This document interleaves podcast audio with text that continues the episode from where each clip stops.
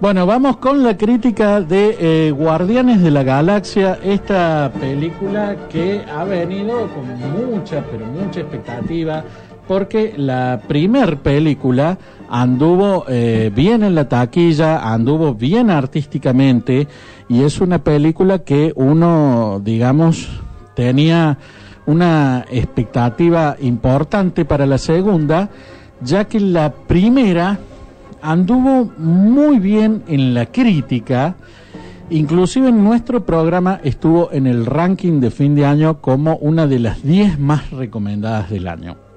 Así que obviamente no es fácil seguir con, el, estándar, digamos, que había marcado la primera película. Aún así, yo, bueno, fui con una expectativa eh, bastante alta y me encontré con la película que probablemente sea la película más decepcionante del año para mí. Eh, me duele decir esto, pero eh, no es una película que me haya enganchado mucho. Em, no sé, no creo que en todo el año haya una película que me decepcione más que esta. Porque la expectativa era enorme, o sea, no, no sé si tan enorme en el sentido que uno dice, bueno, la genialidad a veces no se repite, ¿no?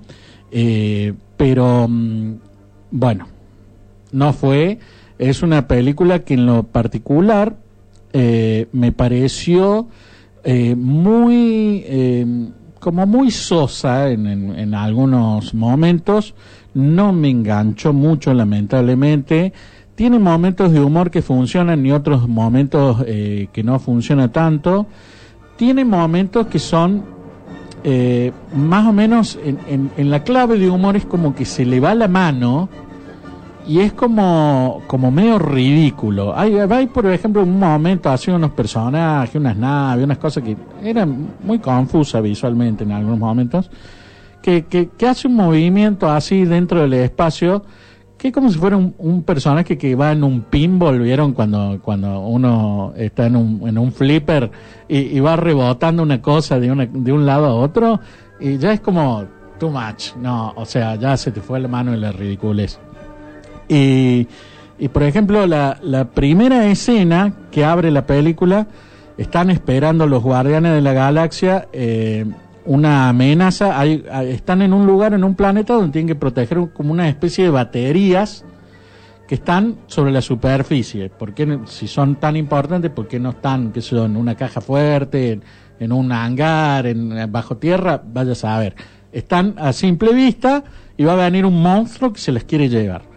Entonces están esperando al monstruo y están con armas de mano. O sea, ni siquiera tienen un arma antiaérea, una cosa así. Vos estás esperando un monstruo y están cuatro personas con armas de mano para esperar una cosa que va a caer del cielo y se va a querer robar. O sea, eh, primero que si cae del cielo tendría que estar la aviación para proteger eso, no cuatro personas. Eh, ya, o sea, uno puede, hay, hay digamos como una cosa que es la, la, la, suspensión de la incredulidad que uno eh, admite en el cine, de decir, bueno, no me voy a poner en quisquilloso y como que acepto tal cosa.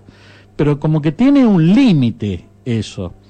Entonces, eh, uno puede decir, bueno, qué sé yo, eh, por ahí hay alguna escena que uno dice, bueno, sí, no es muy realista, pero dentro del contexto está bien. Pero a veces cuando, cuando se le va mucho la mano queda ridículo o cuando uno por ahí lo ve y dice qué bueno que está, pero después lo piensa y se cae. Em, entonces, por ejemplo, están esperando el monstruo este y bueno, llega el monstruo, lo atacan con el arma, esto, qué sé yo. Inclusive hasta están esperando un monstruo enorme y uno de ellos está con un par de cuchillos. Bueno, eh, la cuestión es que eh, bueno, tienen la lucha contra el monstruo y después se van del planeta, pero uno de ellos se roba un par de baterías que es lo mismísimo que tenían que proteger. Entonces viene una flota de aviones, así, de naves espaciales de, de este planeta a perseguirlos a ellos, a los guardianes de la galaxia. Entonces, ¿para qué contratan a cuatro personas, tres con arma y una con cuchillo para luchar contra un monstruo? Si tienen una flota de aviones, de naves estelares para, para proteger eso. Entonces como que yo ya ya me hizo ruido de entrada la película. Em, pero además, esto es en, una secuencia de créditos, la, la, lucha esta primera contra el monstruo, donde mientras están peleando contra el monstruo, el, el, el cosito, el Groot, el mini Groot, que es el, personaje este que, es como un arbolito, se la pasa bailando. Entonces ustedes están viendo toda la lucha épica atrás con el monstruo, qué sé yo, mientras se ve en primera plana el arbolito bailando durante 3, 4 minutos, no sé. Y es como too much. Bueno, em, después otro de los problemas graves que tiene la película es que no tiene un buen villano. Y, muchas veces lo, lo épico, digamos, de, de, una película o de una saga eh, es el enfrentamiento. Eh, Batman no sería lo mismo sin el Guasón, por ejemplo. Eh, los villanos de James Bond muchas veces hacen a las películas de James Bond eh, uno, inclusive algunas de las películas de James Bond llevan el nombre del villano, como, como el nombre del revólver de oro o Doctor No. entonces, en esta, el, el, villano para mí no funcionó. Y, y, por momentos es una película que es muy confusa, tiene mucho ruido visual, mucho ruido sonoro es mucho efecto digital, muy, muy, muy, muy, muy todo. Eh, pero le falta humanidad. Eso es lo que tenía, bueno, la primera tenía un argumento interesante, tenía unas uniones de personajes interesantes. En cambio, acá son como ellos, unos poquitos personajes en un planeta, más que todo. Y, entre esos poquitos personajes se, se, se hace, digamos, toda la trama en un solo lugar en, en, la mayoría de las escenas. Entonces, no, no me cerró. Y aparte, sobre eh, eh, una secuencia importante de acción, cada personaje está por un lado con, con distintas historias y como que no hay un grupo de los Guardianes de la Galaxia.